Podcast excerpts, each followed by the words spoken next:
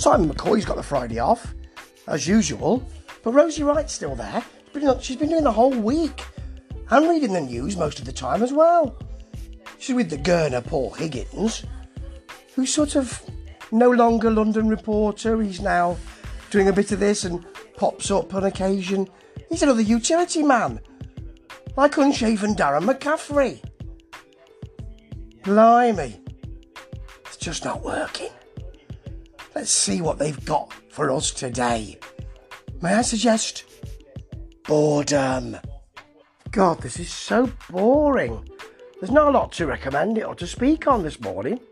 It's just downbeat, doer, ordinary. There's no spark to it at all. Oh, blimey. Well, at least they have Alex Deakin. He's the weatherman. Hallelujah, he's the weatherman on GBN. At least they've got that. So that's something. Because the weather person is not always there, are they? No. Well, they're looking at the papers. As Rosie says, through that Monday, Monday, Friday, Friday, says Paul. You got, got, got that Monday feeling, she says. Yes, that's what this programme gives you. That Monday feeling. That doer, downbeat Monday feeling. All through the week. Tuesday, Wednesday, Thursday, even on Friday. Ah, dear. What a way to almost run a TV news channel.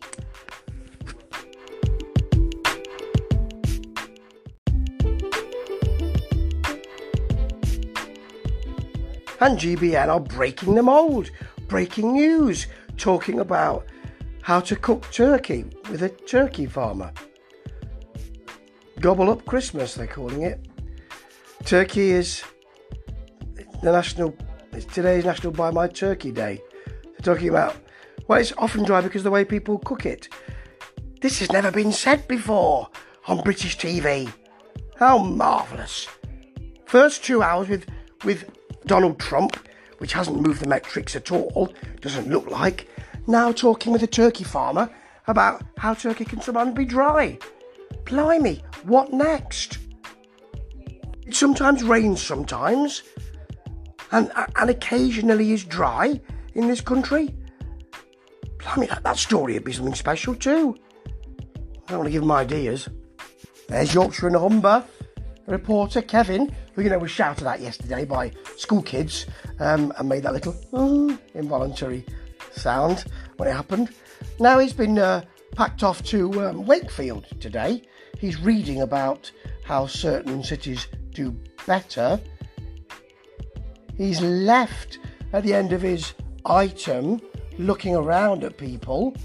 He's looking a bit tired actually because they don't pick up the slack in the studio. He's yeah, he's been there since early this morning. He's looking at his phone for the details, looking at people in case they want to engage with him.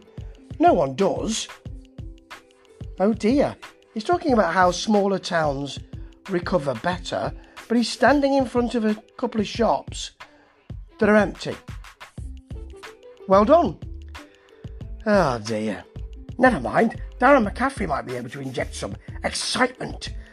I do say this every day and it's never happened yet. But maybe you book the trend.